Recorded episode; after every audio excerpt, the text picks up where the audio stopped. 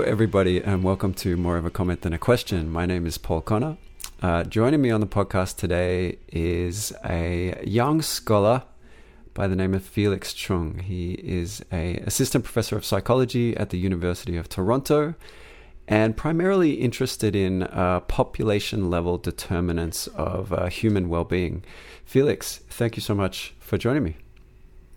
Yeah, thank you so much for having me. I'm like so excited to be here.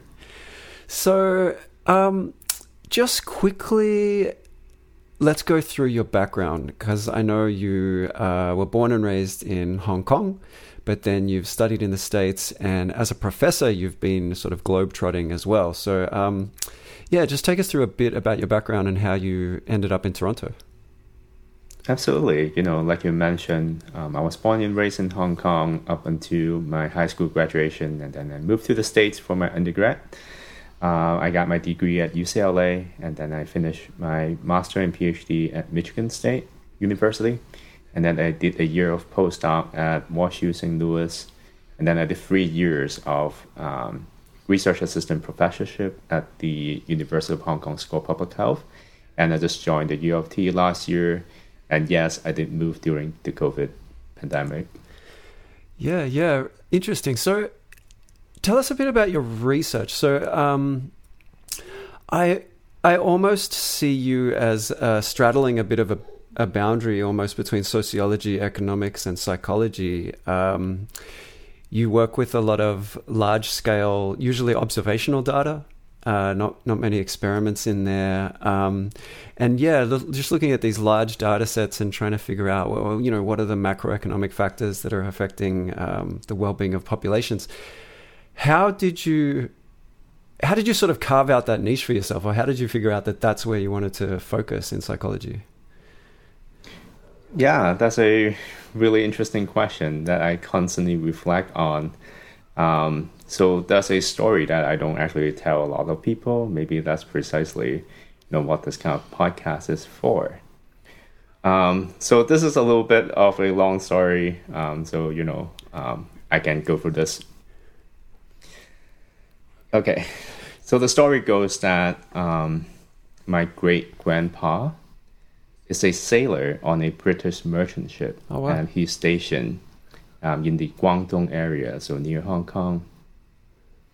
Um, and one day, when he was working on the merchant ship, he saw someone, um, you know, another guy that's being chased by a soldier from the Qing government. Um, he ended up you know, taking the guy onto the merchant ship, but, but because, you know, the British merchant ship is considered part of the British territory, the Qing soldier didn't dare to chase um, the guy onto the merchant ship. Um, so the guy ended up um, spending the night on the ship, and, you know, during the night, he asked my great grand uncle for, um, you know, Chinese calligraphy kit to write down um, some words that he meant for him. Um, so this guy that was being chased by the Qing soldiers wrote down these two words. In Cantonese is "bo oi," which literally translate to universal love. Um, so if there's any audience uh, that's familiar with modern Chinese history, you already know who this person is. Um, but for those, uh, I mean, there's no reason for everyone to be familiar with modern Chinese history. But this is a famous political philosophy of someone that's called Dr. Sun Yat-sen, or in Cantonese, um, Sun Zhongshan Xin um, So he is this really rare uh, modern Chinese historical figure that's well respected by Chinese community all over the world. Um, so sometimes I still think about you know my family connection with such a major historical figure, and you know his political philosophy, and in one of his speech he made this famous quote that a nation's success does not depend on the nation's economy, but on the nation's happiness. Um, that has always been a great motivation for me. Um, that's a story that has been driving me, uh, thinking about how you know those two Chinese guys back in 100 years ago um, already have this vision, and I want to put this into practice through research to think about how can we use policies to improve well-being for the population and not just for individuals. Wow, in- incredible! So, Wait, I'm a bit confused. So he was fleeing from a Qing soldier? Oh yeah, so to give you a little bit more of the historical background, um, Sun Zhongshan or Dr. Sun Yat-sen is the person who led the revolution to to overthrow the Qing dynasty Oh. and try to establish a modern Chinese um, Chinese government um, based in democratic ideal. Um, so Huh. he's again like a really major historical figure in modern Chinese history. And this is pre like Mao and the Pre everything, like Communist pre Revolution. yeah, it was still during the Qing dynasty. Oh wow, wow. And so when you say fleeing, like they're on the sea, right? I'm picturing little boats. Oh, on the on the pier. Sorry, Oh, so you right, know, he right, was right. running from the Qing soldier from oh the wow, pier. wow, wow. Yeah. Uh, and so he he found refuge, and it was your you said great grandpa. Great grand uncle. Wow, that's that's wow, that's an incredible story. Um, and yes, I guess such a powerful idea that um, a, a nation's success is um, measured by happiness, which kind of leads us nicely into um, your research on Hong Kong. We may as well start there um, because you've shared some some work with me, some really interesting work related quite specifically to Hong Kong and this idea of um, human sort of happiness and flourishing being um, the most important thing, or like one of the most important things that we should be aiming for as a society. Can you? Yeah, let's let's talk a little bit about that because I found it quite interesting and and maybe worth thinking about a little bit. Yeah, absolutely. Um, so maybe I can also tell you a little bit about the background and my motivation. Um, so the year was um, 2014. I was in my fourth year of graduate school. Um, I decided to take one year off my PhD program and took a job as a visiting lecturer at the University of Hong Kong. Um, so in 20 in the September of 2014, a major um, social movement happened. Um, it call, it's called the Umbrella Movement. For those of you who are interested in looking into this, um, and uh, there are so many things that I took away um, from that major population event. Um, but one of which is that I see this widespread dissatisfaction in the population, and I think that was that moment that um, really motivates me to link my previous research on population determinants of well-being to specifically look at how this uh, applies to my hometown in Hong Kong. Um, so, you know, some of my uh, recent research has been trying to take a more descriptive approach and just to see how population well-being is happening in Hong Kong. Um, so, just to give you some broader context, um, so in many World Happiness Report, it has been argued that you know there are some major determinants of happiness. Two of the most important ones are economy and physical health, as measured by GDP and longevity. If you think about this from this perspective, Hong Kong should have some of the happiest people in the world. We have one of the highest GDP per, per, per capita, as well as the longest longevity. So again, there's all the reasons to think that Hong Kong people should be some of the happiest people.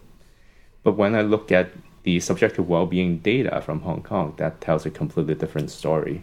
So, for example, uh, in the Gallup World Poll, there's a question that asks participants, "Do you feel like um, you have an important meaning or purpose in life?" They asked this question for over 130 um, populations across the world using nationally representative samples, and you know, um, th- there, there, there are a lot of variability across the world, but Hong Kong ranked dead last in this measure of purpose. Um, roughly one in three Hong Kong people do not see that their life has an important meaning or purpose. Um, I'm going to use an additional measure as an example. So a lot of my research uses a measure that's called life satisfaction. A item that measured uh, life satisfaction typically goes, you know, how would you rate your life in general? Zero being the worst possible life, and ten being the best possible life. It has been, you know, very robustly and consistently found that GDP is linked to greater life satisfaction in general. But Hong Kong is this major outlier that is the least satisfying place across the developed world. So it looks like I, there are a lot more that I can tell you about, but consistently across data sets, across measures of well being. When we look at satisfaction, when we look at emotion, when we look at purpose, when we look at engagement with life, Hong Kong is always this outlier that you rank that last in the developed world. Um, so I think the story of Hong Kong is really a cautionary tale for the rest of the world. Across the world, you know, physical health and GDP are some of the policy indicators that are being sought after by every countries across the world. But the case of Hong Kong is telling us that this is not enough that this policy indicator that we put so much energy into, you know, may not necessarily lead to a more satisfying population. Um, so I think you know the case study of Hong Kong, of course, has importance for the local population, but it also has this global relevance to the world. Hmm.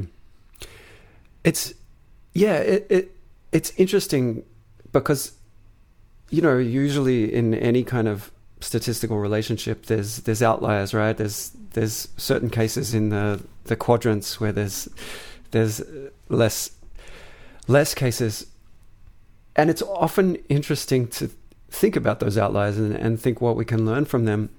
So you're you grew up in Hong Kong, you've lived there. I think you you have a probably a really wonderful perspective on it because you've lived in other places as well, and I think that. Um, going to other places and coming back can open open your eyes uh, to the specific features of the place that you're from uh, in ways that um, maybe people who've never left uh, don't have access to.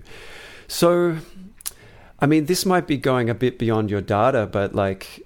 I mean, it's just a podcast. We're allowed to just speculate. um, what do you, why, like, why do you think this is? Um, what, what is it about Hong Kong that you think makes it this unique outlier?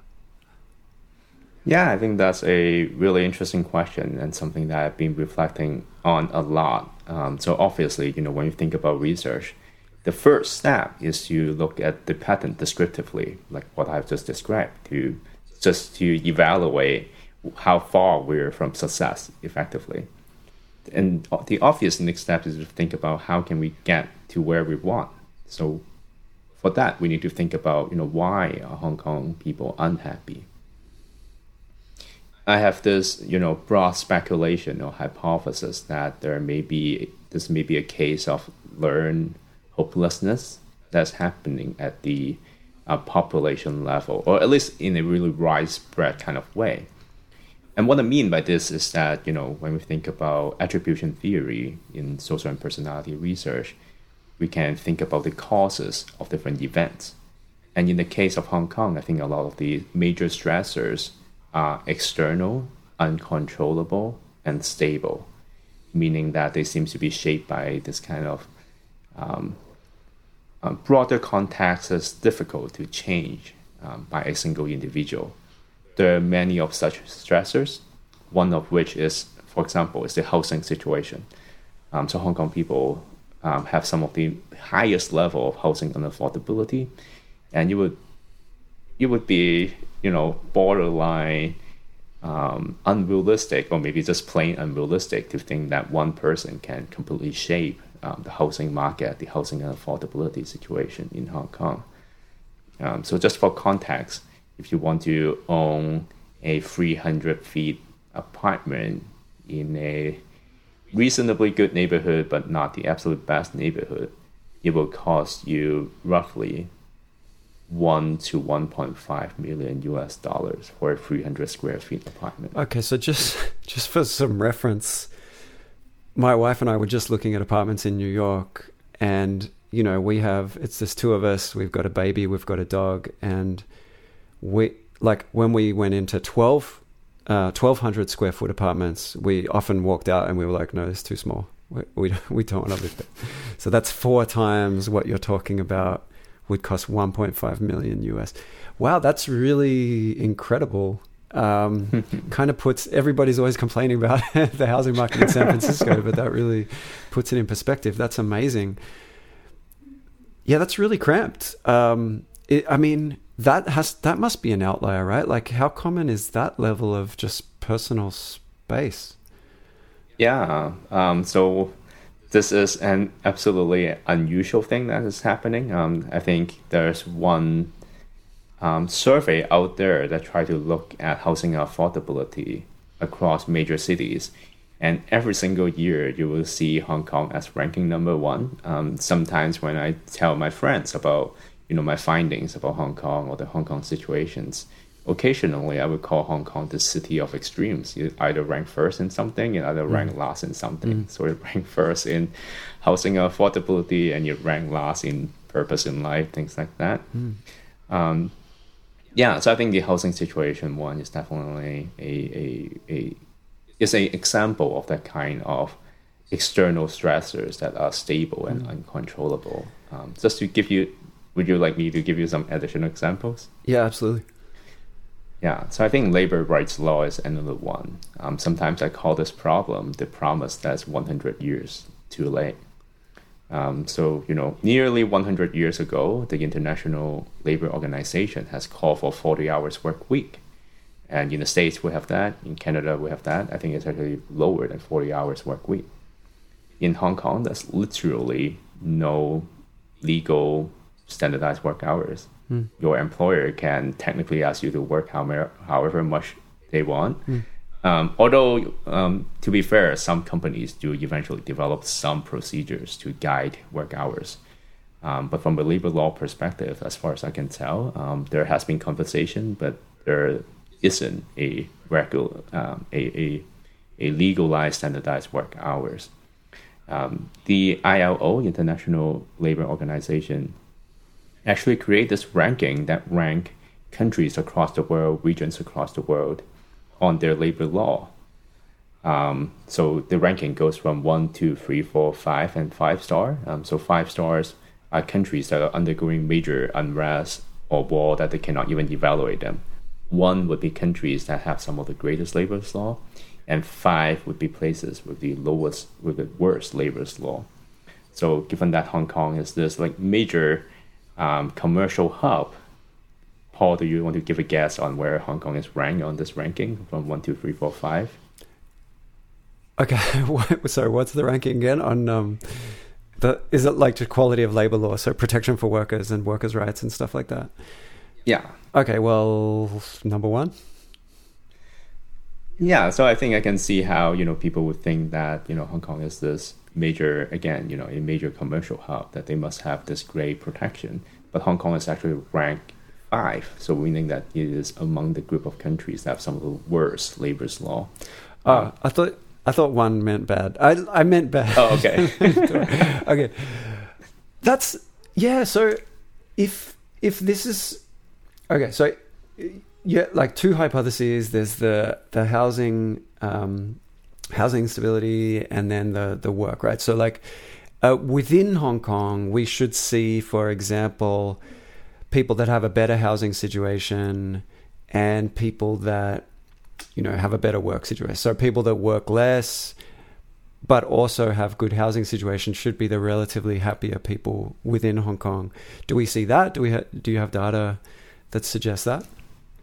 I have informally looked at that. I just want to quickly clarify, you know, those two are not two separate hypotheses, rather they're example of this broader hypothesis mm. of some kind of widespread learned hopelessness. Mm. Um, I can also comment on what you just asked me. So I have sort of looked informally at data like that. So I was thinking that, you know, Hong Kong can be a pretty nice place for people with a higher income where they can, you know, afford those housing, where they may have more flexibility at work.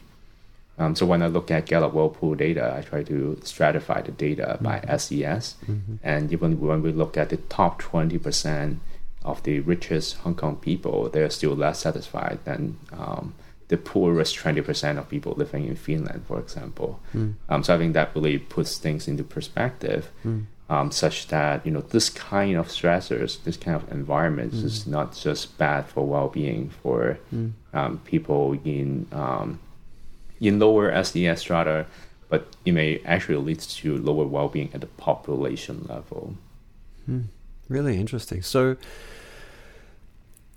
are there?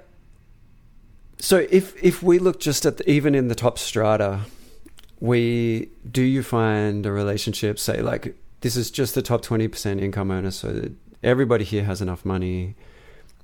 The people that work less in that top 20%, are they happier? They are happier than the average Hong Kong people. Mm, right. But but what I was suggesting is that if we still try to put that into the global context, they're not some of the happiest people in the world. Yeah, yeah. So I, I'm interested because um, on these happiness metrics, Hong Kong people are lower than people in like Shanghai, right? And and yeah, no, Um, I actually think they are pretty similar. uh huh, Um, so when I was working in Hong Kong, um, the framing that I would go for is that a lot of Chinese cities are sort of modeling Hong Kong's success. So they're building um, their cities sort of following how Hong Kong has developed in the past century or so. And I, again, you know, um, in this podcast, given the audience, I was saying that Hong Kong is a cautionary tale for the world, but it is also a cautionary tale for many, many cities, and perhaps especially for Chinese cities, given some of the shared cultural root. Um, that you know maybe this is not the right pathway to go. Um, so Shanghai, I don't remember the exact data off the top of my head. I've looked at this at some point, and from what I remember, they have pretty similar happiness level um, as Hong Kong. So, what what do you think are the policy recommendations that these hypotheses would suggest? Right. So, I mean, housing's a very kind of intractable problem when you have so many people on a little space, unless you want to implement some kind of intense population control or something like that. Um, I guess you can build up to give people more space, and this is this is often a recommendation that I've seen. Um, but yeah, I guess the the labor laws are certainly something um, that could be looked at. But when I mean, have you talked to policymakers about this in Hong Kong? I, I get the I get the feeling just as an outsider that um, uh, in China and likely Hong Kong as well, um, it is possible to implement pretty like strong policies if you can convince the right people that there's an issue and that something needs to be done. Um, so yeah, have you ha- like I guess two parts of the question. What what do you think are the policy implement uh, policy implications and um, have you sort of tried to like liaise with uh, government to to see if you can change any of these things? Yeah, um, that's a great question, and that was precisely what I want to find out. Um, that's the reason why I looked for a job after my postdoc at the University of Hong Kong School of Public Health. I was thinking, you know, with my psychology background, actually, I have zero training in how to influence policy. Um, and I thought, you know, public health people know what they're doing. Um, you know, you can see how um, the science and the real world connects and how they can through national or even you know WHO kind of policies um, to improve um, health of the population at a large scale. And especially you know during COVID, you can especially see how you know public health has that kind of impact in the real world. And that was you know one of the major reasons why I went into the School of Public Health there because I know they have a strong connection with the local government. I did have some opportunities to um, talk to local policymakers, um, and um, yeah, I don't know. I, I I have tried to make those cases, um, but not a lot of them. Um, basically, none of them materializes. I think there's some interest that I, I was able to stimulate, but I don't think there was any like actionable things that have happened.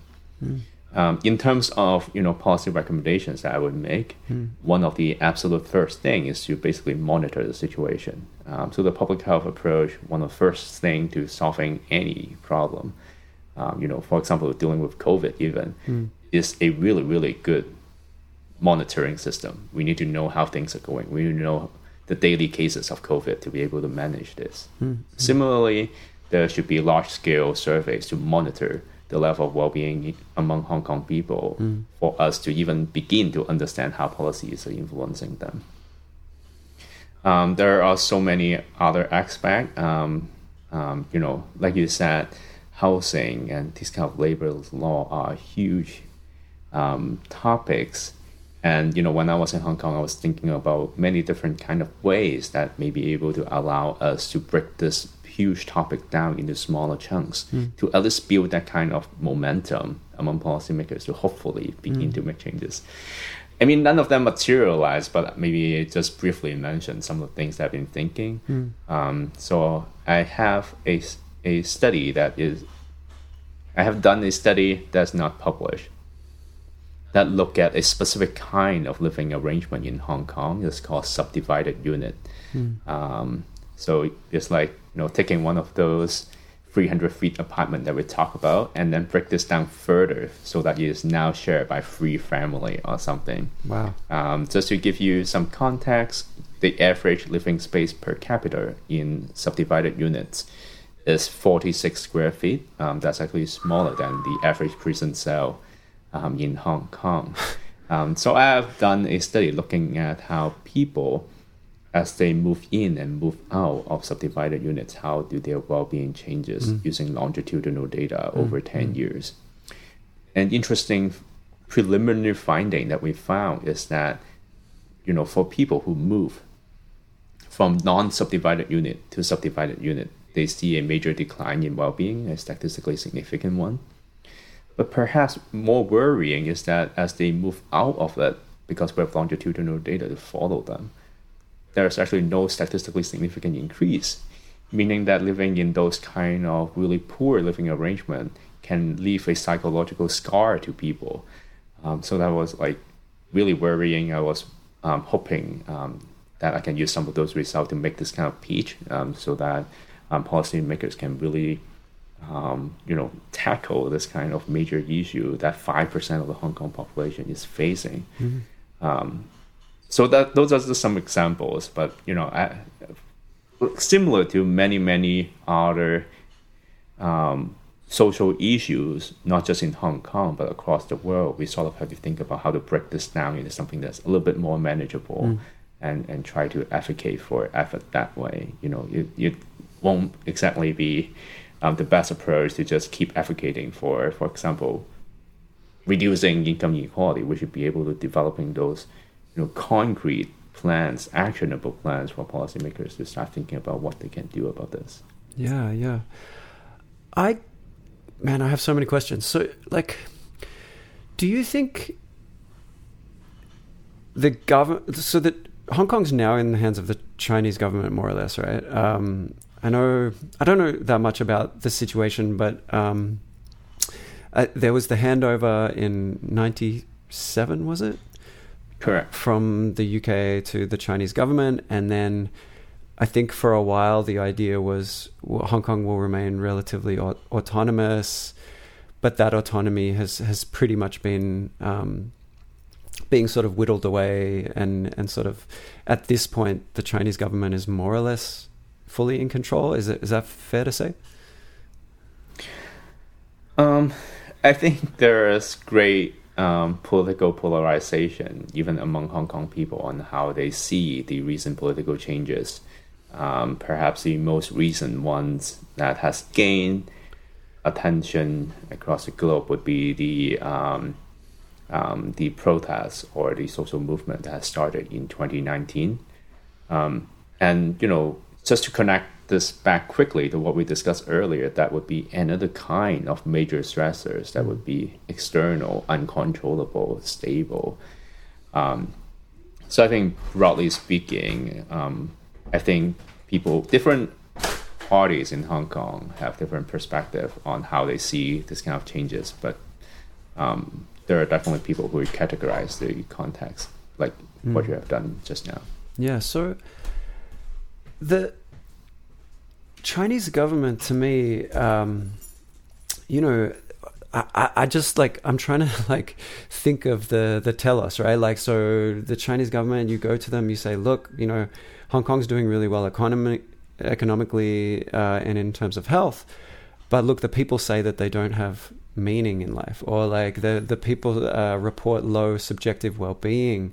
Um, I'm just wondering if if I'm in the Chinese government, whether I care, right? Like it, it just seems, it seems to me as an outsider that very much the goals of the Chinese government at the moment is sort of making the country an economic powerhouse, a military powerhouse, um, and like maybe not so much focus on these like you know like it's it's all nice uh, like these social scientists wants to talk about happiness but look you know we need we're competing with the US we want to become a global powerhouse and something like that. So i guess i just you know obviously like in the in in the west you know happiness is a big thing right? Like people think about it a lot as like you know people leave higher paying jobs for lower paying jobs because like well i just wasn't happy you know simone biles quits the olympics and, and she's celebrated because it's like no put your self-care self-care put yourself first and stuff like that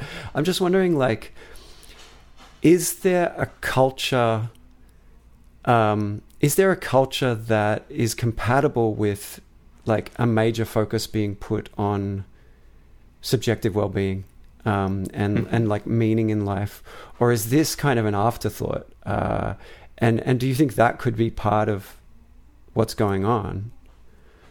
Yeah, I like that question, Paul, because it you know questions some of the major assumptions that I'm making as I pursue my area of research. Um, before I say anything else, I just want to say that you know when I think about this topic, I'm not thinking about changes within the next year or the mm. next five years. I'm really trying to think about this maybe changes in 30 years or 100 years. And I just want to be a part of building that kind of evidence base to move towards that kind of future. Okay, so why do governments have to care about this? And, or why does either the Hong Kong or the Chinese government have to care about this? Like you said, you know, they care about being an economic powerhouse. But why?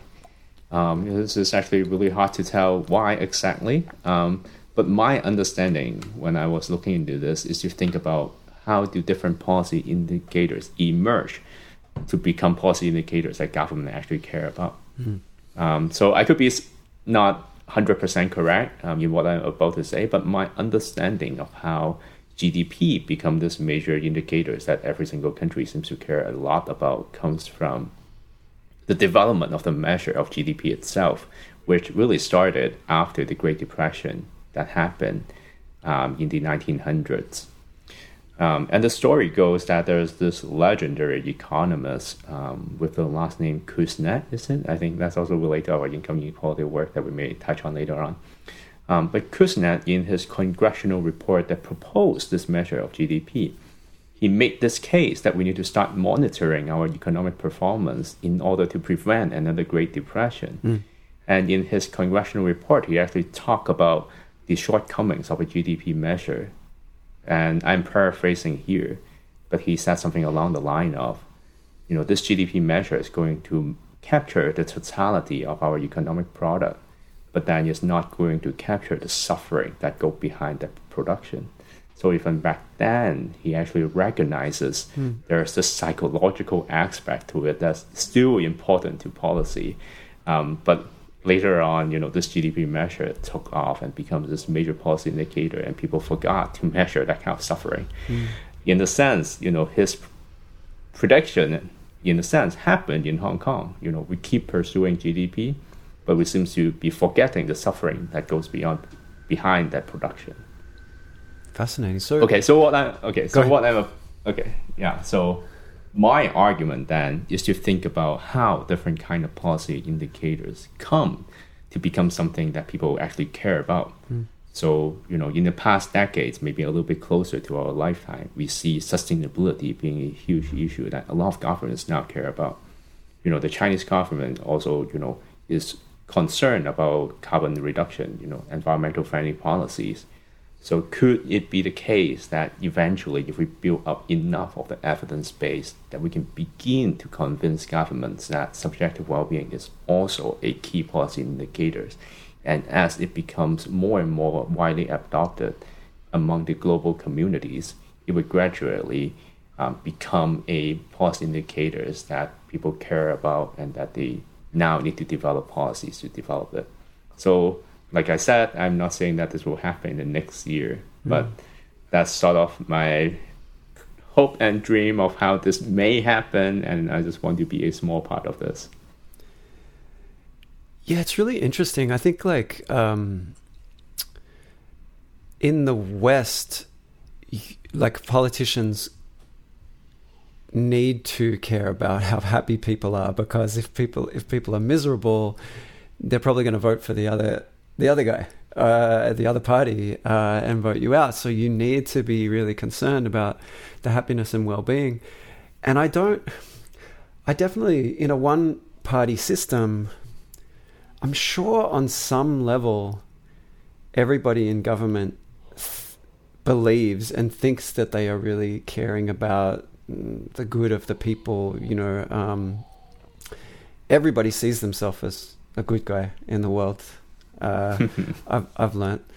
So, but I, I I guess there's like maybe slightly less urgency there, or and also maybe like a bit more stomach for like. Um, well, they say they're unhappy now, but you know we are building into this we have this utopian vision that we're working towards, and we just have to like we just have to dominate those pesky Americans first, and, and like uh, um, yeah, I it's so it's so interesting to me. Another thing that I I was curious about, like this meaning in life question is really interesting to me um, because you know my, I mean I I know like the dawn of positive psychology and Martin Seligman started talking about meaning as kind of one of three main sources of human well-being and, and human happiness and stuff like that and i haven't really kept up with much of the research about meaning i mean i kind of intuitively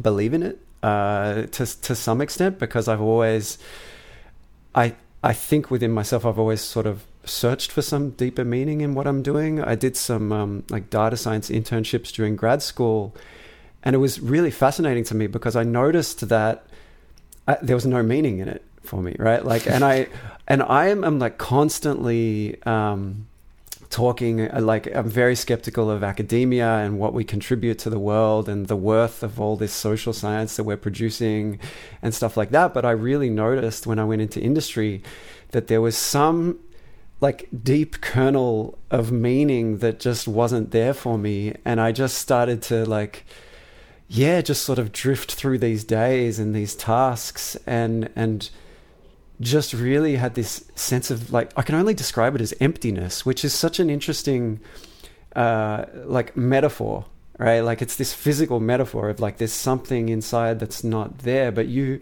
you feel it in this kind of tangible way. So anyway, I kind of believe in meaning, but then also like on a logical scientific level I also don't totally understand it, right? Like, so if we ask an average person, like, what you know, do you have meaning in your life? And they they say yes or they say no.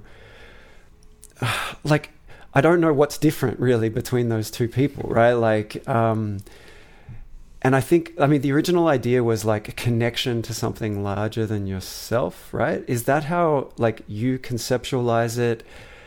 And if that is how you conceptualize it, like why don't Hong Kong people have it, right? Because, like, their lives are not much different to anybody else's. Like, they have families, they have work. Some probably have religion, some probably don't. But I mean, some some countries that don't have much religion are very happy, right? Like those the Scandinavian countries. So, yeah, like, talk to me. How do you think about this meaning element, and where does it come from, and what why don't they have it why don't people have it in hong kong and and and how might they get it it's kind of fascinating if you think about it yeah that's absolutely fascinating. And I also just want to say that i also don't have all the answers. Like i wish i have all the answers about meaning and purpose in life. Um, at least from the way that i see it when i see meaning and purpose i think about a sense of coherence and also think about a sense of engagement. So when I said en- um, coherence, do you see your life as having some kind of superordinate goal so that you're working towards it in some way? And when I mention engagement, that means you know whether or not you're engaging um, in the kind of task every day to sort of build towards that. And to, and I think there are research um, on how you know that kind of engagement can also be really good for uh, well-being. I also remember this one paper that talked about a point that I always like to bring up when you when we talk about purpose and meaning. Um, and I think I actually don't remember what the exact study has done, but the key takeaway from that study is that um, the interesting thing is that people who um, have high meaning in life. So you know, you mentioned how you don't really know how um, people with or without meaning differ from each other. The key thing um, that categorizes people with high meaning and purpose is that they are able to disengage from things that don't contribute to their greater goal. It's not like hmm. it's not like there's a definitely difference in how people are engaging in meaningful tasks, but it is that really disengagement from things that don't contribute to that broader goal that define them. Uh, maybe that's in a little bit too strong of a term, you know, given you know it's just one study. But you know that's something that I always keep in mind. You know, sometimes I, if I have this goal in mind, it's actually more important to think about what are the things that are distracting from me, uh, distracting me from it, and that I would disengage from this kind of stuff. Hmm. Um, so that's the academic speak of meaning and purpose. Um, but you were also asking me about how all of this sort of apply to the Hong Kong settings. Um, for this, I'm going to bring up something slightly different. I'm going to take a maybe more self-determination theory kind of perspective. Self-determination theory is saying that you know if you have mastery, belongingness, um, and autonomy, you are going to find intrinsic motivation. The thing about Hong Kong is that there's actually very low intrinsic motivation. Um, a lot of people are working because um, they need the money to pay for those unaffordable housing. It's not like they're in it for the um, to to feel that emptiness in life. Um, a lot of things become um, externally motivated. Um, when I was teaching in Hong Kong, there was something that really struck me. Um, so I taught at the University of Hong Kong, which is considered one of the most prestigious university over there. Um, and you know, even there, like every student would be you know the absolute top student in their high school to make it there and i would ask them you know why did you pick psychology or why did you pick medicine so i have taught in both departments and they would tell me something like you know because i'm going to make big money or because you know i earn high enough mark in my standardized exam to make it here. And this just seems strike me as such externally motivated answer. You know also consider that it is a you know a faculty member asking you this question. You know you could very easily said that you know i want to help people or some mm. other generic answer and you know the conversation would be perfectly fine but the, but the social norm there is that you know it's perfectly okay to say to someone that's sort of in a position of power that i'm just in it for the money you know, i'm just here because my standardized exam did okay mm. you know it just feels like a lot of things are really externally motivated um, yeah, maybe maybe let me keep it at that first, and I'll see whether you have follow up questions. Well, is that true though? Can psychologists make a lot of money? Oh, I think when I was talking to students in medicine, that's oh, the medicine. that they give yeah, me. yeah, yeah. Okay, doctors. I I did have a. So you said people need to work because they need to afford these apartments. Is there not like what's the social safety net? Like if if if I'm in Hong Kong, I lose my job, I have no income, I assume there's not like a large homeless population there. Like, what what actually, what's going to catch you? What's the social safety net at the bottom of society there? Yeah. Um, so the problem there is that um, there are public housing, but the queue for public housing is like insanely long. Um, so if you cannot afford housing and you're still waiting to get into one of those public housing, again, this goes back to a, the conversation we have earlier. Now you have to go into those subdivided units. Mm. Um, so the interesting thing about Hong Kong is that you know you really is this kind of like economic powerhouse. You know, is this huge global hub. Um, so that unemployment rate is really low. Like as long as you're willing to take a job, you will almost always be employed in one way or the other. And um, this maybe also get into a conversation about livable wage, that kind of thing. Um, mm. But you know, if you work at if you work at an entry level job or if you make minimum wage, subdivided unit is pretty much the only thing that you can afford. Mm. So some people even argue that you know the subdivided units are needed because if we don't have the public housing to meet the demand, mm. you know, then they may actually go homeless. Mm. Um, so as bad as subdivided units are, at least you know there's a mm. roof, at least you have an address. Mm. Um, so that's kind of the situations that um, people are facing. Mm. Um, it Hong Kong also really pride itself in its really really low tax rate. Mm. Um, and the implication of that is that there's also not a whole lot of redistribution that can be done. Um, so mm. that's sort of the situation over there. Um, mm. There's some safety net so that as long as you're willing to work, at least you can sort of afford those subdivided units. Um, if you really cannot even afford those, there's also something called cage house which are even subdivided beyond a subdivided unit. So mm. you only get a bunk bed, basically. Mm. Um, um, yeah, so that's uh, roughly the idea. Your, so the anecdote about the students telling you that they went into medicine to make money reminded me of this anecdote. Uh, I knew a couple who had lived in Hong Kong for a while, and they were talking about the culture there. And um, one one thing um, one thing that they stood out to them was they felt that people were very materialistic, and and they said that. So one of one of them had a job in which.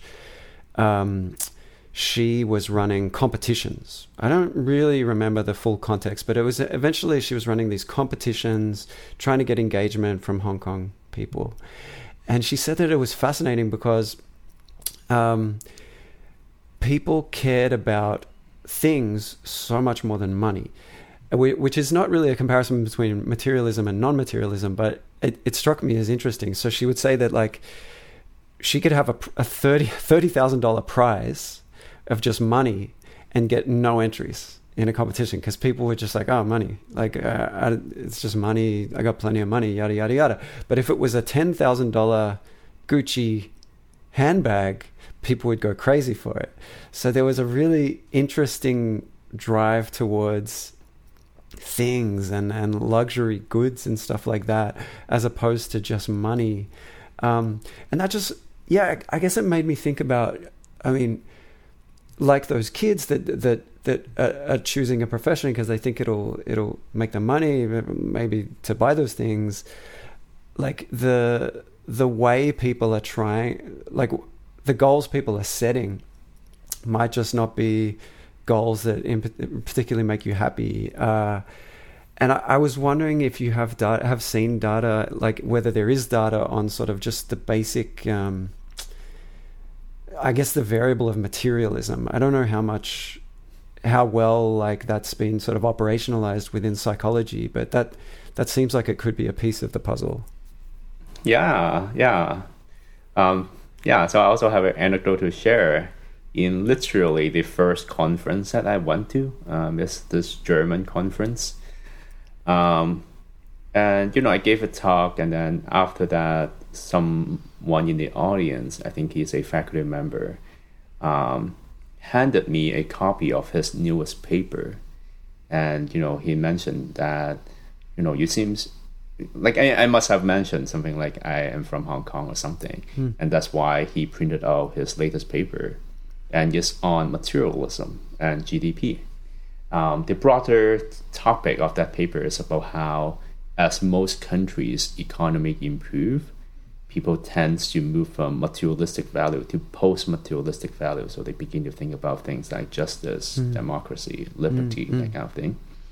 Um, and Hong Kong is this interesting outlier that despite the great improvement in GDP, they are this like again extreme outlier in terms of materialism. I think again it was like the most materialistic place in his sample, mm. so that you know he actually has a footnote under his figure saying that the correlation is something, but it's actually something else after we remove Hong Kong as an outlier. It's that level of an outlier.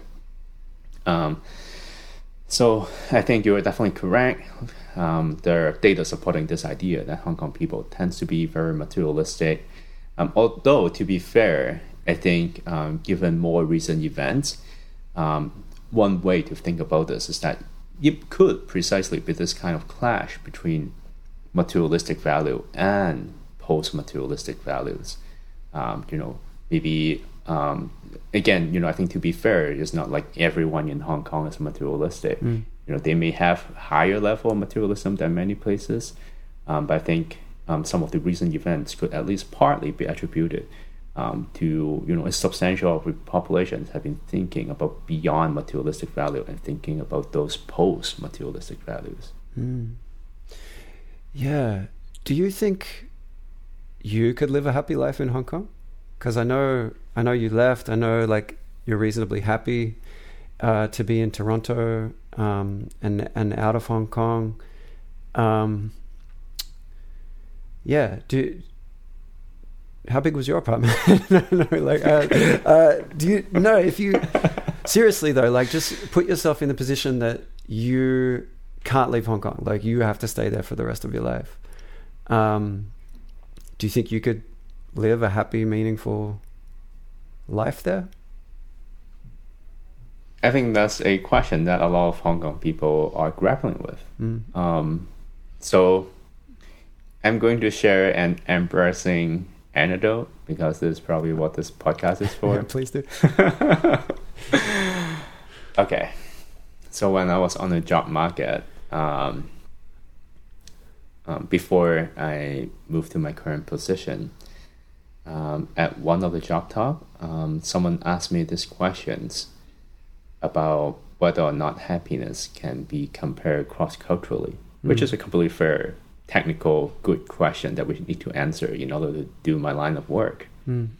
Um, and then I mentioned, you know, there's this 2018 World Happiness Report that focused on migration and well-being.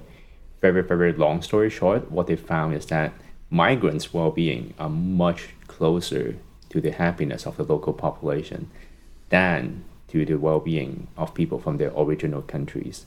Um, just to you know finish up um, that study, you know, the, the take home message is that life circumstances seems to really matters for people's well-being and well-being seems to be more driven by where people are living than their um, cultural root per se um, or it's there's selection going on right because migrants are not a random sample of of populations did did, did this research sort of look look at that do we have Pre- oh man, Paul. Yeah. Now you are forcing me to get scoop probably because that's precisely something that I have in mind, and I'm planning this longitudinal study that follow migrants pre and post migration. Oh wow, cool! And also doing some kind of matching technique to try to see how they may or may not differ from the local from the population from their original countries. Mm. Even if there may be some kind of differences, we can still use propensity score matching that kind of technique to at least try to get at that somewhat. Mm. Um, mm. So that's my next big project is to do this longitudinal studies on migrants. Um, oh man, now that I've talked about this, I mean it's probably okay. If you want to collaborate, contact me. Try not to scoop me, and it'll screw me over. um, yeah. So what are we talking about? Why are we talking about migrants? Oh, oh, wait, wait. You're ta- asking me whether I can live a happy mm, life in Hong mm. Kong, or how do I think about this? So, um, I have always so even before that 2018 World Happiness Report, uh, just from my own research, you will know that I'm a big believer that life circumstances matters for people well-being. Mm. As weird as this may sound, this is actually not a popular opinion in the positive psychology literature. Um, so, in 2017, um, when I was moving back to Hong Kong, I sort of know what I'm getting myself into. Mm, By that mm. point, I already know that Hong Kong people are some of the least satisfied people mm, mm. in the developed world. Um, and I wanted to be there to to hopefully make a difference. That was one of the major motivation, even if that doesn't necessarily mean I'm going to live my happiest life. Mm, mm. Um, and I think that pretty much um, I think my own personal experience reflect that kind of findings. Um, this is a very long way of telling that embarrassing story, but when I was answering that question that was posed to me in a job talk, I went from that World Happiness Report to talking about my personal experience, Mm. um, and about um, you know my emotional journey during the 2019 um, Mm. um, population event in Hong Kong, Mm. and I actually you know shed a tear during the job talk. I was, I don't know, I think I was just really really emotional, um, Mm. but I did get an offer. oh, that sucks. And yeah, um, that's kind of funny though. No, I think just like it. I think um, might be a good time. Like I, we, you know, I, I think like we we could have a really interesting discussion about politics in Hong Kong. But I, I like I know that you're in a a situation where there's probably some stuff that you can't really talk about or you don't want to talk about. I mean, I don't know. Um, and if the Chinese government is listening to this, like this is all just me making assumptions, but I do just want to recommend to my listeners there was a really amazing podcast recently um, put out by Bari Weiss about uh, Hong Kong and specifically about um, this newspaper called the Apple Daily being shut down um, and just just listen to it. Like it's it's one of the best, most powerful podcasts I think I've ever heard. Uh, and yeah, it's yeah making me a bit emotional now to think about it. But yeah, maybe like let's let's just talk inequality for a bit because I mean this is kind of how we met. Um, so to give listeners a bit of a background.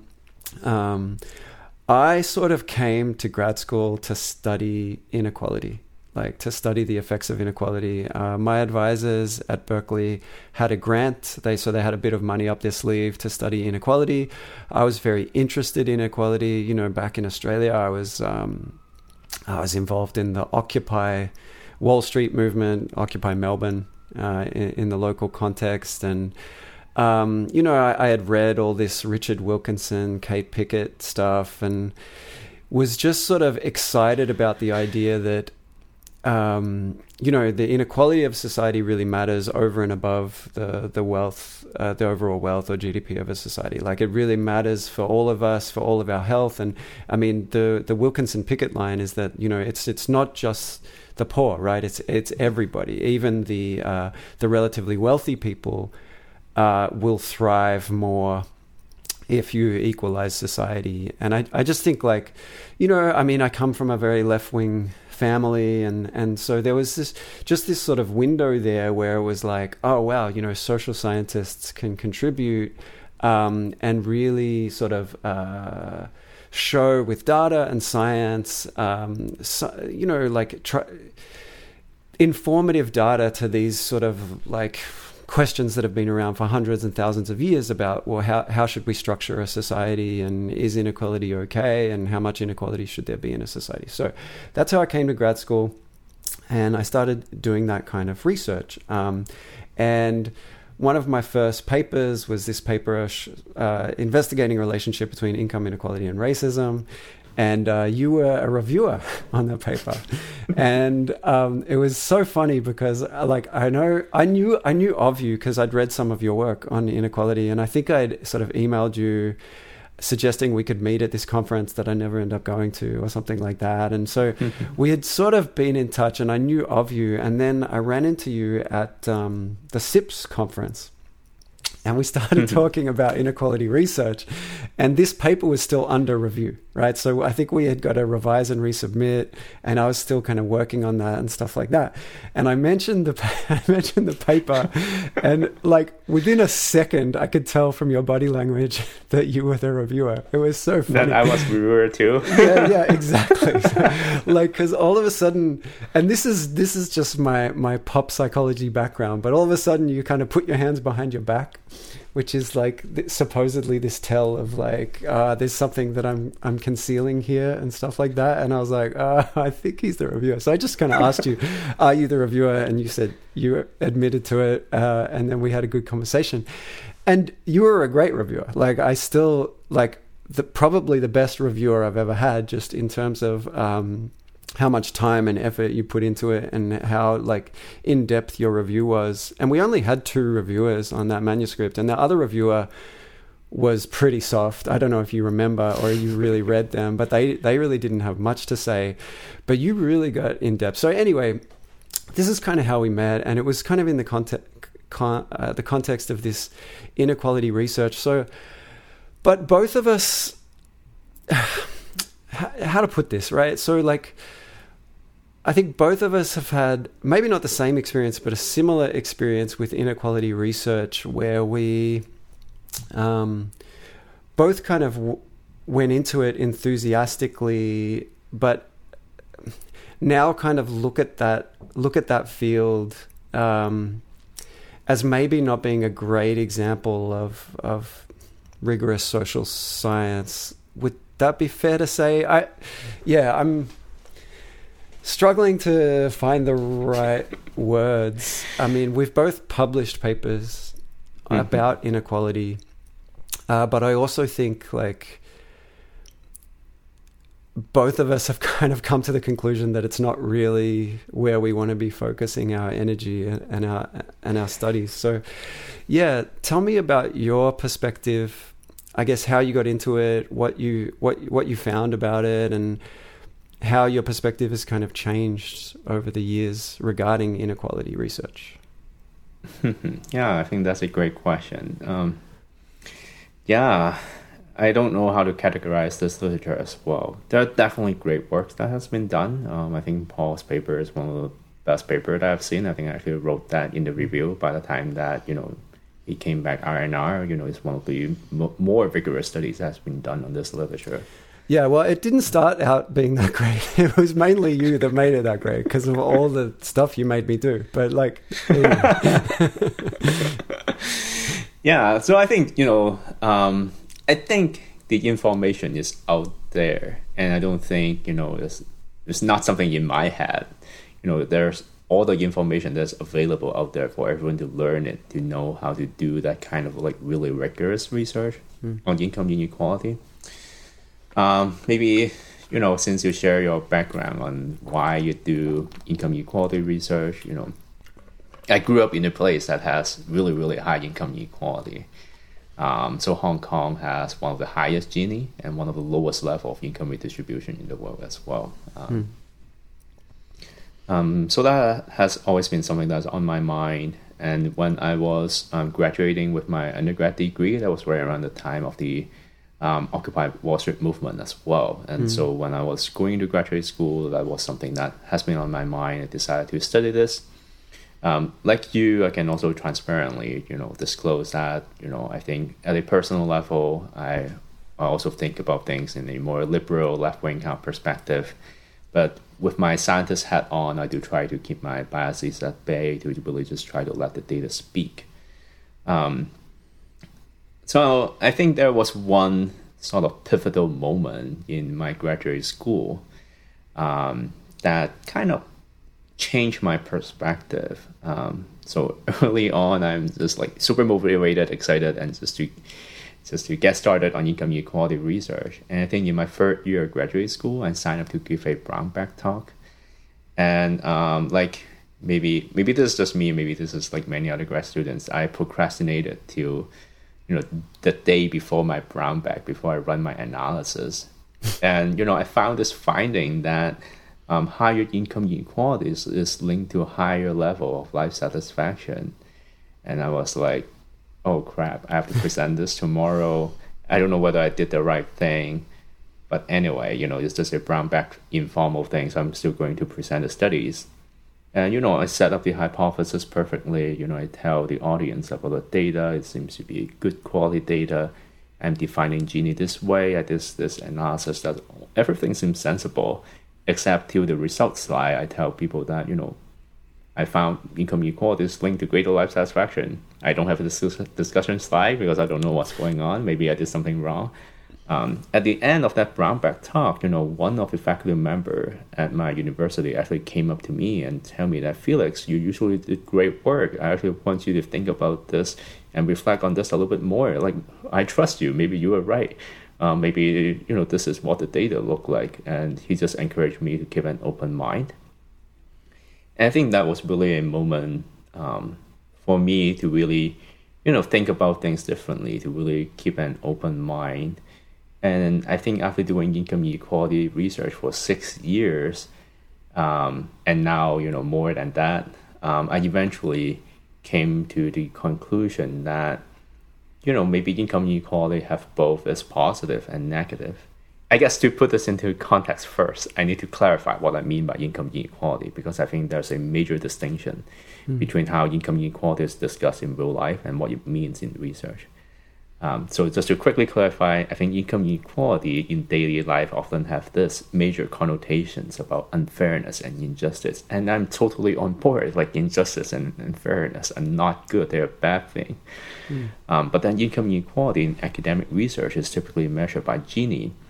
Um, I don't know whether we need to go into how Gini is computed, but I think it's enough to say that Gini is not a measure of unfairness and injustice. It just captures all sort of income differences. Mm. Some income differences are unjust. Again, just to be clear. But there are also some income differences that are just, you know, that astronaut that have like years, maybe even decades of specialized training may quite justifiably make more than someone in some kind of entry level job. And Gini is just this mixed bag of income differences, some of which are just, some of which are unjust. I don't think it's productive for us to think about reducing all sorts of income inequality when we think about it this way. We need to think about those aspects of income inequality that could be motivating. And we also need to think about those kind of income inequality that are reflecting unjust and unfairness because those things are hurting people. Mm. Um, I mean, I think sometimes when I clarify it this way, it almost seems kind of obvious. Um, but I think in the literature, this is this doesn't seem like an obvious point. Yeah, yeah, no, I, it's yeah, it's it's an interesting hypothesis if you think about it, right? Like, so the the Wilkinson Pickett hypothesis really is that like holding everything you have constant um, it affects your so like your your job's going to stay the same your income's going to stay the same your house your possessions everything uh, holding that constant it affects your health physical health your mental health your happiness uh, everything important uh, whether the rich people in your society get slightly richer right? Or the poor people in your society get slightly poorer. Like that's that's the general idea. Um, and I think it's it's plausible. Like I, I do think it's plausible. Social comparison. I know you you some of your research has really looked at that mechanism of of social comparison. Like um, m- maybe if I'm living on a street, I'm happier uh, before the really rich family moves in a few doors down, right? Because then I have to see mm-hmm. this guy with a Tesla or a Maserati every day, and I'm reminded that, you know, I'm still driving this. Um, well, my car's fine. There's a BMW, BMW 2009. It's getting pretty old now. There's a few oil leaks, but you know it's fine. It gets me places, um, but it's definitely not a, a Tesla or a Maserati. And it's yeah, it's it's certainly plausible, but there's all this there's all these problems with the research, and like I mean, one thing that you mentioned in your review is that there's this.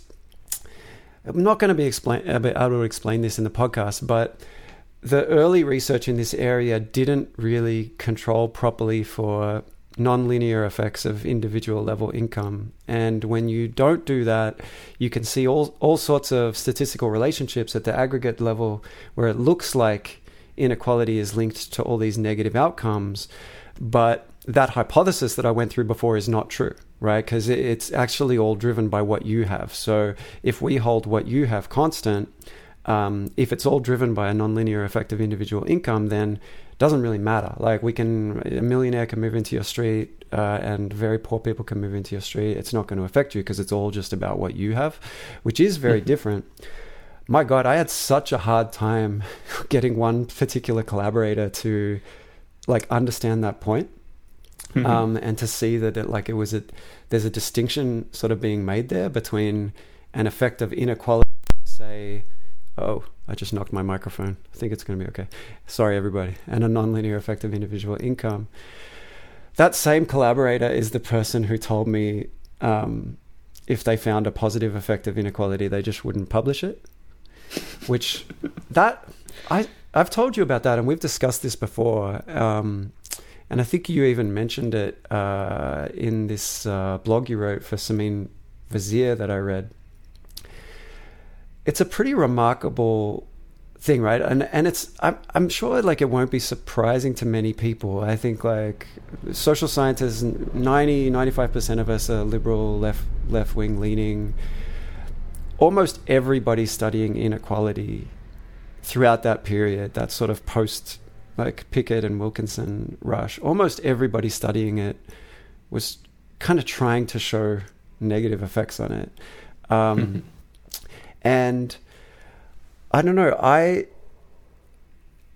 it's yeah, like I I sometimes think that um, academia in certain areas, in certain like politicized areas, and I, I don't think it's equally as problematic in all areas, right? Like if you're just sort of studying cognition or something like that, that sort of doesn't have political implications at all, mm-hmm. it's it's it's not going to be an issue. But obviously, when you're studying something like income inequality, it's it's inherently politicized, right? Because like yeah, almost all over the world, wherever you go, there's like people who want to push for a more equal society, and there's people who not necessarily want to push for a more unequal society, but they would they're against the policy changes that would equalize society. They're against like higher tax rates or like a stronger welfare state and stuff like that. So obviously like this research if you can sort of show oh well there's this negative effect of income inequality, it's affecting all of our health badly, even even rich people this is kind of mm-hmm. ammunition for one side of that political debate. And I think this is a perfect storm, a perfect storm that exists in certain areas of social science where it's like, if we do statistical test X and find result Y, this this helps a particular side of this political debate.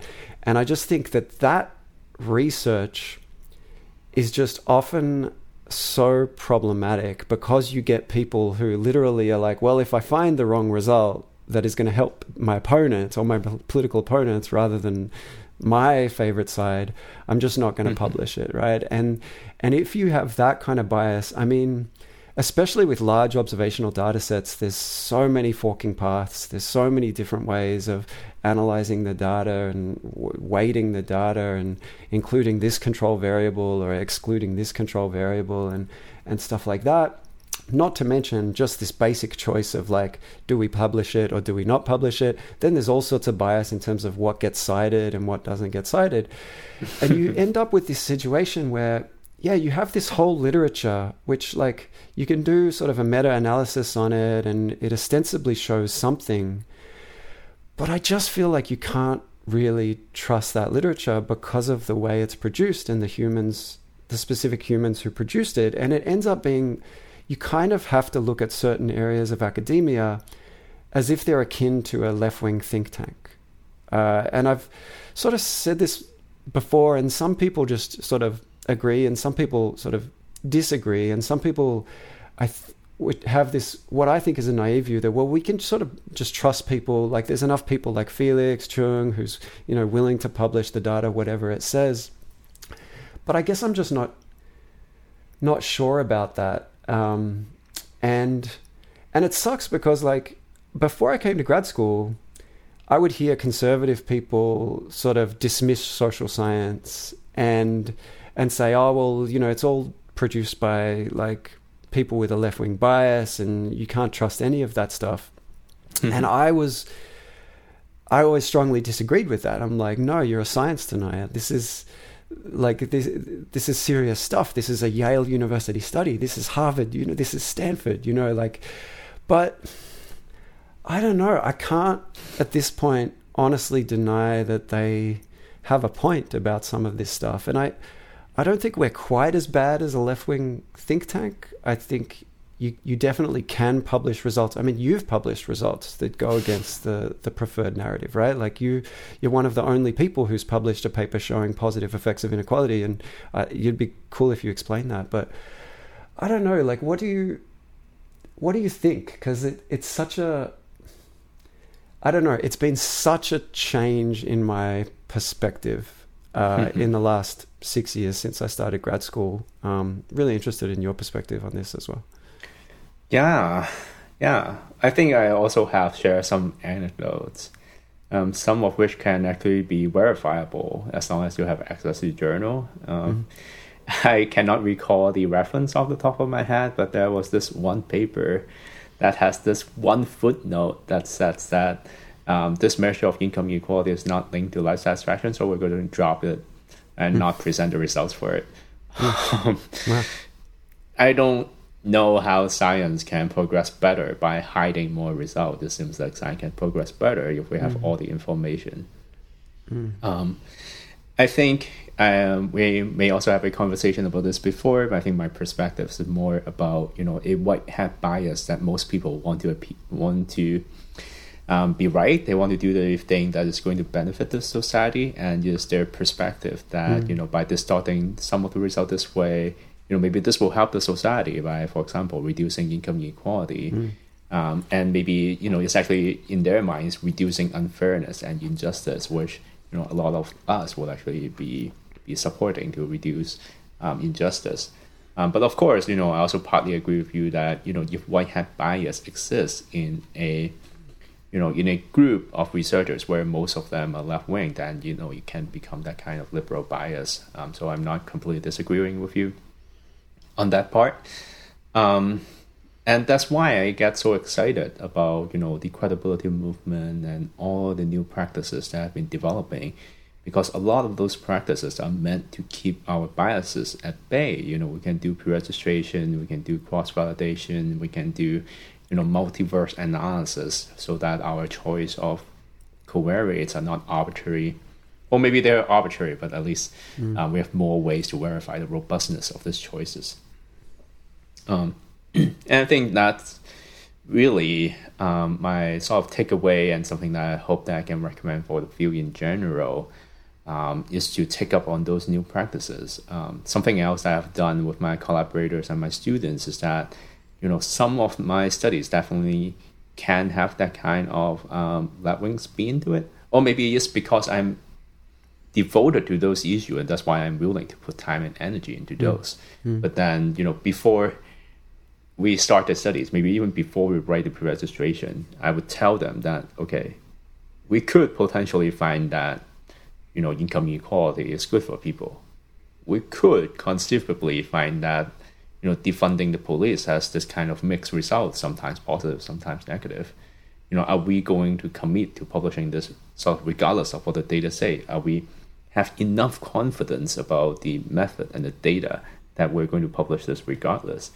Um, and you know, all of this is to say that we should, as scientists with this scientist hat on, we should be focusing a lot more on the methodology, on the data, on the causal inference that we're drawing, um, instead of the results per se.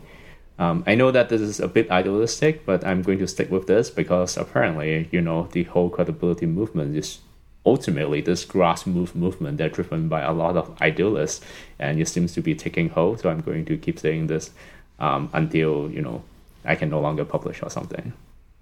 Yeah, I think I think it's a really interesting point you made, uh, where you know if you are going to do research of the kind that I described before, it's like, well, here's this policy relevant question, and I think I'm going to find X, and I think when I find X, that's going to uh, make my preferred policy more likely. Uh, whenever you do this kind of research, you could you might find Y, right? And you might find Y, and it might actually help your political opponents, right? And I, I just think that like a lot of people don't realize that going in, and and I think there's there's far too much um, there's far too much scope for people to do this kind of research with uh, zero possibility of actually helping their their political opponents, right? Because you can fudge with the data, you can just choose not to publish something, uh, you can, yeah. Um, I mean, I've seen really large scale, expensive projects just like net, just hidden, just like abandoned purely because they didn't they didn't show you know what what the researchers were hoping to show. Um, mm-hmm. And there's so there's so many people doing so much stuff that it's that kind of bias. And I think like pre-registration helps in a way. I think pre-registration does leave generally a lot of researcher degrees of freedom open, so it does it does leave a lot of possibility for people still to um, still to sort of play around with the data and, and get it to fit the narrative. And it also doesn't um, it doesn't necessarily ensure that things are going to get published. Uh, so. Uh, registered reports, for example, I think are like a really good uh, solution to this problem because if you do a registered report, yeah, you you're going to really have to stick very closely to an analysis plan, and you're mm-hmm. going to end up publishing it um, almost always, right? Um, so, yeah, I mean, I've done I've done one registered report, and it was it was interesting because kind of like it it it it was related to inequality, uh, kind of related to inequality, more more just related to like relative wealth. Um, and we found that if you manipulate relative wealth in this economic game, the um, the poorer people discriminate more, right? Um, so, like that's not that doesn't fit like a left wing narrative particularly well. Uh, but it did get published because it was a registered report. But uh, can you guess how many citations that's had in like two, three years since it got published? Zero. Zero. so like I, I know I honestly believe it may just never get cited, right? Because like it's it's essentially it's like showing that yeah, like if you strip everything down in this minimal group situation, um, lower wealth or relative disadvantage produces uh, more like um, in group bias, uh, mm-hmm. just at, at, this very sort of core level. Um, and you know, nobody nobody kind of cares about the in group bias of the disadvantaged. Uh, it's hmm. it, really the focus is much more on the in group bias of the advantage. I mean, I kind of think it could matter uh, because you know some in group bias of the advantage could be in response to perceived in-group bias among the disadvantaged and you could get this sort of symbiotic relationship going and i don't know like got to do more work in, in that stuff but it's just it's interesting to me that that particular paper gets no citations i mean my inequality paper just gets like a citation it feels like every month um, mm-hmm. but i think yeah. actually maybe because like i mean one typical thing that you do at the start of a paper about inequality is like inequality has been linked to all sorts of negative outcomes, including this citation and this citation. And then, yeah, I'm just now like become one of those citations. And it's like, yeah, an income inequality was linked to racial bias, Connor et al. Mm-hmm. And you just get this cheap citation where they probably just read your abstract uh, mm-hmm. and don't care very much about the paper. Also, because we use Google Scholar data. I'm finding. so, like when somebody else wants to use Google Scholar data, they're like, "Oh, this data has been shown to show all sorts of things like that," and you get this kind of cheap citation where they probably didn't read your paper at all either. yeah. yeah, I guess I also want to be fully transparent that I think I may have a couple of paper that also sort of um, go that way. Um, I've been trying to keep myself more accountable but like you said, you know, I think the citation pattern is really problematic. I almost have this like template written out for review and I would just ask people to be more balanced in their introduction. There are all this paper that either found no results or sometimes mm. that, you know, income equality can have positive outcomes. Why are you not citing the studies? Mm. Um, this just happened like so often. Um, mm. And I mentioned the white hat bias. I think this can really show up in the citation patterns. So that's a sort of meta science project I have in mind. Like again, if people are interested, you know, we can do this together. You know, maybe just get income inequality expert to just rate the method and and, and the analytical strategies of paper, mm. and then we can code the results and the subsequent citation patterns. Like I almost feel like it's so obvious that I don't even need to do this study to know that all the studies that found the negative findings are going to be getting cited a lot more than the mm. findings that find positive or no results. Mm, mm. Um, so I think this is another aspect that this is problematic, especially since you know citation counts do matter for things like awards, promotion, finding a job, all that kind of stuff.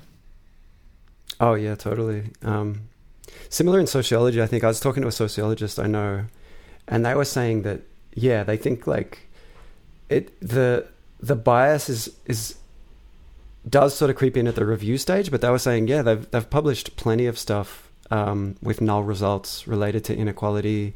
Um, it just never gets cited. yeah.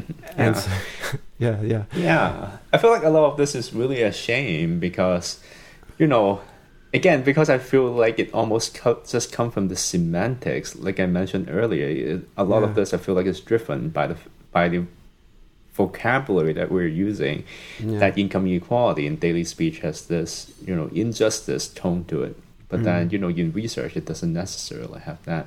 I think I used an analogy that seems to stick with you. That seems to be pretty was pretty compelling at the time. Um, so I think I was telling Paul one way that I think about income inequality.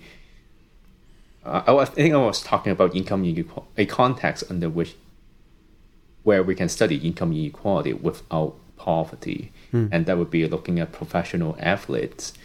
You know, I like to think that you know in the NBA um, in general, you know, that's a pretty reasonable degree of meritocracy. Except maybe you know whether Terry Rozier is worth a max contract is maybe you know out of the scope here. Um, but generally, you know, that's pretty good meritocracy. You know, if you are the number one pick, you know, you you know that one day you will be as good as LeBron James. You'll be pretty okay with making rookie salary because you know you have that kind of mobility if you put in the work for it. Um, at the same time, you know, for the many minimum wage guy at the end of the bench, you know, they know that if hypothetically they can be as good as LeBron James, they can also get that max contract. Um, but then they also know that there's some degree of meritocracy that, you know, even just being here, I would be pretty happy. But then we also have to keep in mind that there's no poverty pretty much, at least, you know, in the context of them playing the game. Also, I'm also aware that there are also separate issues about how professional athletes manage their wealth after they retire and stuff. Well, Um, what but yeah, I think that was one analogy that I've used before. this is I'm I'm glad that the conversation is now on basketball. Uh, so what would you say about WNBA players who argue that it's incredibly unjust that their salaries are much much lower than the NBA players, right? So I think some WNBA players are making like 80k or something like that. They're like assistant professor level salaries. and, um, and yeah, and so I mean, because essentially what you're arguing is like, no, well, there's there's a free market here, and it's you can make a good argument that it's quite meritocratic. Like, obviously, like a team wants to pay Steph Curry thirty million dollars a year because they feel that it's in the best interest of the team, right? They're gonna, um, that's what he's worth. Um, so, yeah, what what would you say to the WNBA players' argument, which I think is just like, um, it's an argument from equity. This is this is unjust because you know the men make so much more than us, um, but we are also elite athletes at the at the top of our game as well. And I think they would probably say, yeah, maybe less people watch us, but that's because those people are all sexist and like we're living in this sort of system that's biased against us in all sorts of ways, and so we should get sort of there should be market intervention to to lead to more equity between male players and women players. Yeah, I, if I'm being honest with you, I haven't given this a lot of thought, so I don't know what I said will be well thought out. Um, but again, you know, I think um, the the more general principles that I go with is that there can be income differences that are just, there can be income differences that are unjust, and we shouldn't just make sweeping conclusion that you know income inequality is always this universal bad. So you know, in this situation, um, you know, perhaps we could, if there's some ways to increase the interest in WNBA, you know, that could be some kind of like win-win-win situation where you know there's a greater population of people that are enjoying a new sports, um, a new league, and you know there's the um, um, there's the free market that are able to you know afford higher salary, um, things like that. Um, yeah, but to be honest, again, I haven't think this through completely. But I think at a minimum, if only this perspective allow us to think more think deeper about mm. the kind of income differences that can be good there are certain mm. kind of income differences that can be bad i think that's already mm. um, something that's like one step ahead of the current literature which, which seems to be predominated mm. by this narrative that income differences is always bad yeah it's something i've thought a lot about um, in, in undergrad i did philosophy and a, a, bit of political philosophy and stuff like that. And, and there's a pretty heavy focus on John Rawls.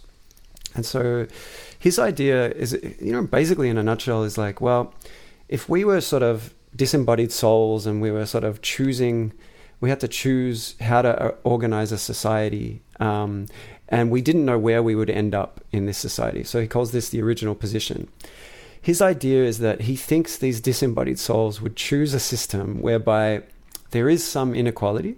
Like, it's definitely not like a totalitarian communism where everybody has to have the exact same income and wealth and stuff like that.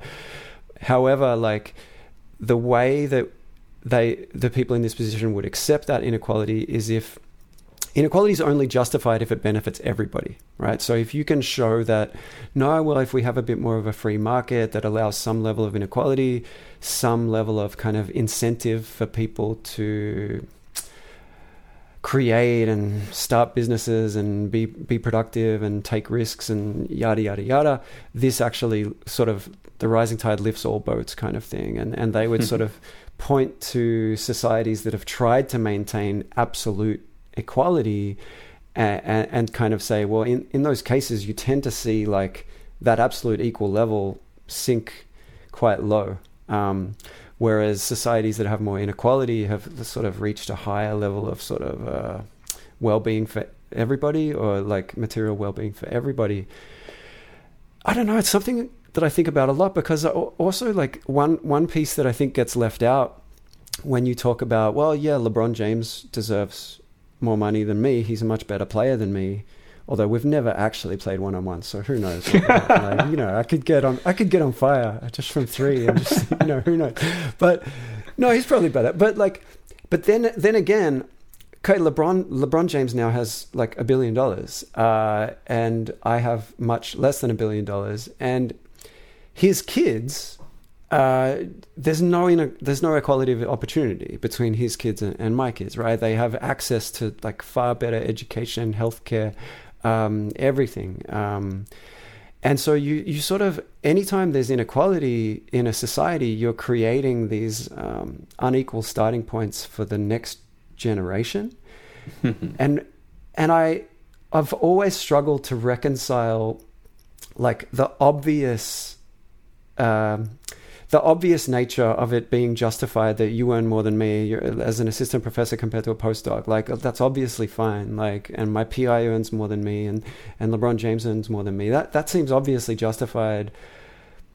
But the fact that our kids then have unequal opportunities seems far less justified to me. And I think like it's very very hard if you have high inequality in a society to avoid having quite um, an inequitable starting points for successive generations.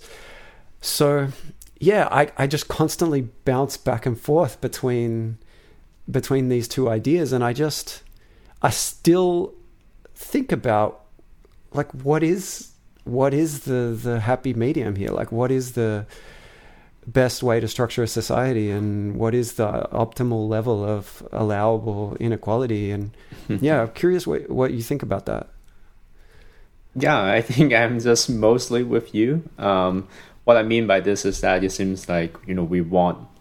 So, like I said, you know, I think you know I definitely do want economic fairness and justice, but what this means is completely different to different mm-hmm. people. But I think just from our conversation, it seems like you know we do agree that you know that kind of fair economic system starts from a place where there is at least some level of equal opportunities, even if not completely equal. Um, so a shameless plug here is that I have a paper in press um, that talks about this worrying trend about education privatization and how this may be linked to perceived social mobility. Because education privatization means that, you know, like you said, families from higher SES can now afford better education, and this becomes a cycle where you know it reduces the amount of intergenerational mobility that you know finding that medium is precisely why we need to think about income differences as having mm. some positive and some negative. Mm. A narrative that income differences is always going to be bad does not seem to mm. mimic how will life work. It doesn't seem to get us closer. It, well, I think ultimately, like we need to have that kind of like nuanced conversation to to mm. move towards that kind of medium where there's some equal opportunities, but at the same time we have some level of competition, some kind of meritocratic system. Um, mm. to to have some kind of differences in um, mm. the, the incentive structure. Well, nuanced conversation is what we do here at more of a comment than a question. So you're saying we need more podcasts, more uh, exactly more more thinkers to come on the pod. I'm uh, yeah, so I'm really grateful. Uh, that was a that was a fun conversation. Definitely hit me up about that collaboration. I'll make the graphs. you can do all the work, and uh, that'll be that'll be perfect. Um, yeah, man. Thanks, thanks a lot. Uh, really enjoyed really enjoyed talking to you, and uh, appreciate you coming on. Absolutely. Thank you so much, Paul. Have a, have a great weekend. You too.